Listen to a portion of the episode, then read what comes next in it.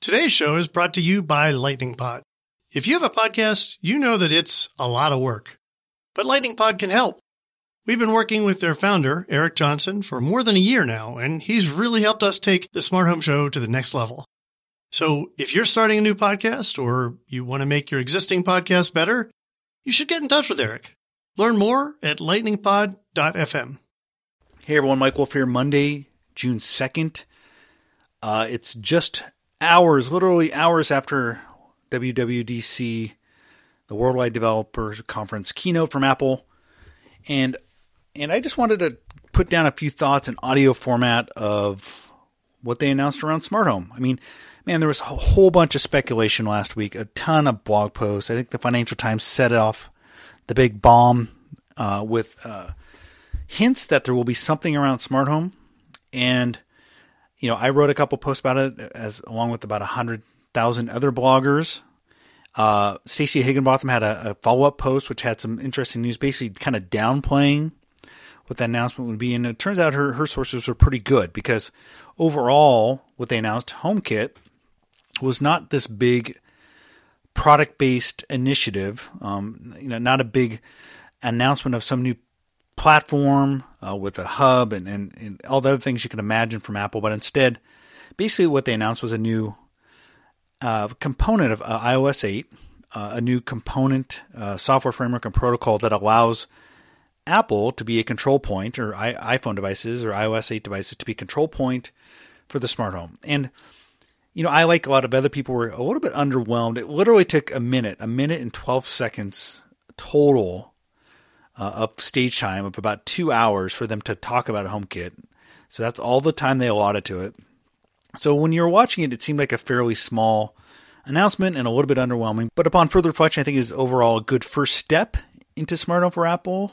Uh, and I'll tell you why. But first, let me tell you the basics of what they announced. Basically, they announced again, HomeKit. HomeKit is a component of iOS 8, basically a, a protocol and a software framework that allows point devices, uh, different devices like lights from Philips or Kwikset smart locks to basically be controlled uh, with Apple iPhone devices and possibly Siri, and also through a unified app experience. So you know how today you you have your smart lock, you have your Philips Hue, you have your um, other smart home devices, and you basically have to go from app to app to app.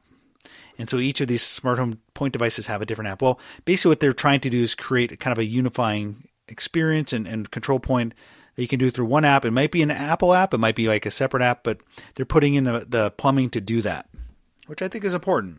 Second, you know, they did announce Siri uh, integration with this, which I think is important. You know, I've written about this quite a bit. I wrote a report, wrote a report for GigaOM, basically talking about how uh, one of the key new interfaces for the Internet of Things, the smart home, will be voice control, and I think we're just starting to see that now. You're seeing it with the wearables. I don't think we've seen a big move um, by a big player in into the smart home space yet. I don't. I don't think Google's really announced anything major here, and so I think Apple kind of beat them to the punch. And so I think in this space race to make voice control a key interface for the smart home, I think Apple has kind of launched launched the first important salvo here. I think if this takes hold, they also announced a number of partners. Um, they basically had like I don't know 10, 15 partners, including August Smartlock, Honeywell, Schlage and, and Kwikset to smart lock. Two big lock makers who make smart locks Philips, uh, Sylvania, Skybell, uh, and a couple chip guys, uh, Broadcom, um, and Marvell. So important partners as well. And I think it's important to note that I didn't notice any big platform players in smart home partnering in this initial announcement of partners. It wasn't anyone like Control 4, it wasn't Smart Things, guys who want to basically control the entire smart home it was more point solutions, which I think is an important distinction if you think about it. And I think this is an important announcement for these point solution providers who aren't necessarily making all in one encompassing smart home platforms. Instead, they're making a device that plugs into those platforms. And so these are the guys that partnered with, partnered with Apple for this first announcement, and you didn't see any of the big guys partner. So I think that's an important thing to note. Uh, conspicuous by their absence are these big platform players. And so my thoughts on this thing um, is I think that you know while it may be seemingly small potatoes announcement, you know, small in stature, um, I think it's an important one that could have legs. And I think because there's so much balkanization in the smart home space around software frameworks, around protocols. I think Apple's trying to basically put their first toe in the water, take their first step, whatever metaphor you want to use, towards trying to be ultimately the unifying software framework and control point for all these different devices in the home.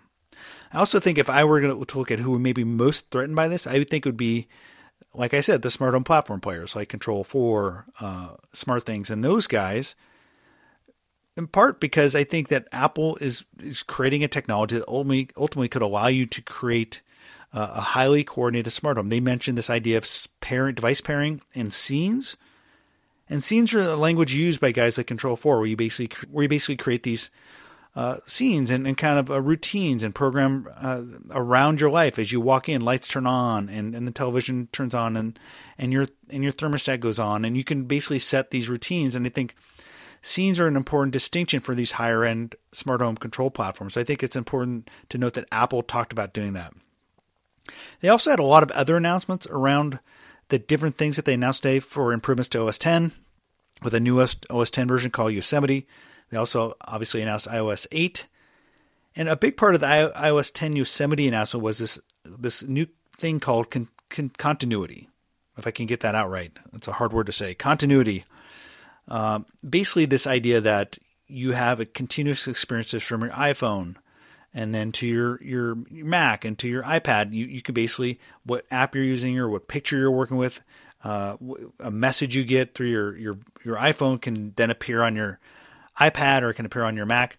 That's their idea of continuity. And I think that's important when you start to talk about the smart home. One of the key things I've talked about as we look towards the future with Internet of Things and new the new way we'll experience technology in the future is I think that technology experiences will be more continuous over time, meaning they'll be aware of kind of one theater uh, as you walk into from one theater into the next, from one life kind of station into the next, from your car into the house into your bedroom.